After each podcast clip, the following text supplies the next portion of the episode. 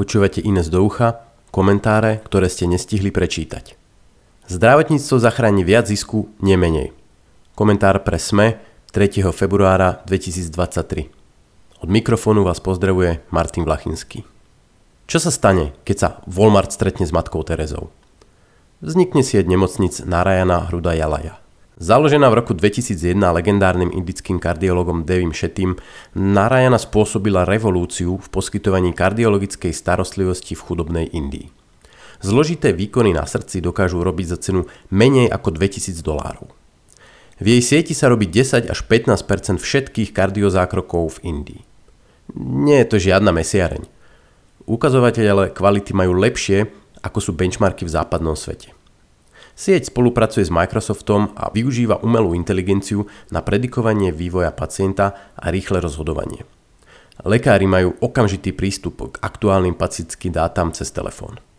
Takže môžu robiť virtuálne vizity vrátane jednotiek intenzívnej starostlivosti.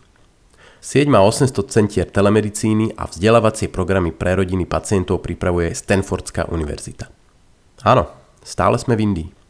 Narayana postupne začala poskytovať aj služby v onkológii, oftalmológii či transplantačné programy. Dostupne veľa a dobre. V čom je trik? Davy Shetty je označovaný ako Henry Ford kardiochirurgie vďaka využitiu pásovej výroby vo svojich nemocniciach. O fungovaní týchto nemocníc sa popísali stohy papierov. Preto len heslovite. Úspech začína smart designom budov, to znamená lacné pozemky, prefabrikáty, menej podlaží, energetická efektívnosť. Pokračuje cez workflow – vysoké vyťaženie sál a fázovanie operácií, kedy senior chirurg robí len tú najzložitejšiu časť a vďaka tomu odoperuje 4 krát viac pacientov za deň ako v USA a mladí lekári sa rýchlo učia. Zdroje šetrí aj formálne zapojenie rodiny do ošetrovania, ktoré je možné aj vďaka spomínanému zberu pacientských dát. Narayana nie je inovatívna len v prevádzkolom, ale aj vo finančnom manažmente a platobných mechanizmoch. Okrem priamých platieb je to aj ich vlastné zdravotné poistenie, vernostné karty či systém zliav. Až polovica pacientov zaplatí menej ako je ceníková cena výkonu. Celé je to zabalené do kabáta for-profit korporácie, ktorej akcie si môžete na burze kúpiť aj vy. Pandémia celému svetu spravila výlet do možnej budúcnosti zdravotníctva. Preplnené nemocnice, nedostupní ambulantní lekári, extrémne dlhé čakačky. Akorát v budúcnosti touto pandémiou nebude vírus, ale starnutie a nové spôsoby liečby. Starnutie spôsobí veľký nárast počtu pacientov, pretože väčšina zdravotnej starostlivosti sa spotrebováva v posledných dvoch rokoch života.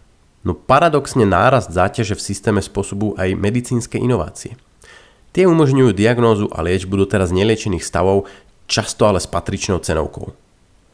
Porovnajte si spektrum výkonov, ktoré sú dostupné dnes a ktoré boli dostupné pred 60 rokmi. Kľúčovým zdrojom zdravotníctva je pracovná sila – Realita dnešných dní na Slovensku nám to nepríjemne pripomína. No problém s dostupnosťou služieb je po celom svete. Zdravotníci chýbajú v USA, Nemecku, Francúzsku, Slovensku či Kanade. Spôsob spotreby zdravotnej starostlivosti sa takmer nemení. Písací stroj na lekárovom stole nahradil počítač, pribudlo Sono či CT. No z hľadiska procesov vyzerá návšteva ambulantného lekára či pobyt v nemocnici presne tak isto ako v roku 1980. Tá istá čakáreň, klopanie na dvere, spracovanie pacienta tandemom sestra-lekár, rovnaké oddelenia, rovnaká pyramída lekár-sestra ošetrovateľ. Príklad Narayana, ale aj mnohých ďalších inovátorov ukazuje, že aj v zdravotníctve je možné robiť veci úplne inak. Že sa dajú dosahovať úspory z rozsahu a škálovanie. Že zmenou procesov môže ten istý zdravotník, čo včera ošetril 5 pacientov, zajtra ošetriť 10 ľudí a v lepšej kvalite. Tieto zmeny však nezavedú byrokrati ani plány obnovy. Tieto zmeny nevyvierajú z lepšie prepočítaných tabuliek, ale zo spotrebiteľského prístupu k problému. Na ich vykonanie je treba ľudí ako Davy Shetty, Henry Ford, Steve Jobs, Jeff Bezos a pred Twitterový Elon Musk. Na jednej strane Európa zrodila ekonomickú vedu. Na strane druhej európskou filozofiou sa ťaha od Aristotela cez katolické učenie až pak Karola Marxa veľmi problematický vzťah ku zisku. Mysliam väčšiny obyvateľov kráľuje nákladová teória hodnoty, v ktorej cena nezodpovedajúca odpracovaným hodinám a cene vstupov je amorálna. Ekonomia bohužiaľ zatiaľ zlyháva vo svojej didaktickej úlohe vysvetliť úlohu podnikateľského objavovania alokačnú efektívnosť trhov a koordinačnú úlohu cien. Ekonomické názory väčšiny sú ekvivalentom viery v plochú zem.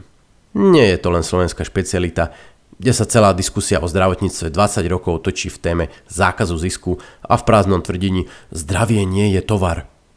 Napríklad nemecký spolkový minister zdravotníctva chce v budúcnosti zabrániť tomu, aby lekárske ordinácie kupovali finanční investori.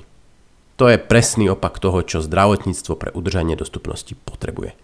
Čo najviac kapitálu, čo najviac nových hráčov – Potrebuje skúšať nové modely financovania, motivačné schémy, spôsoby komunikácie s pacientom, prácu s dátami. Potrebuje podnikateľov, ktorí chcú zarobiť na zlepšovaní nášho zdravia. Alternatívne sa môžeme tlapkať po ramene, ako sme ochránili náš socializovaný solidárny systém pred chápadlami divokého kapitalizmu.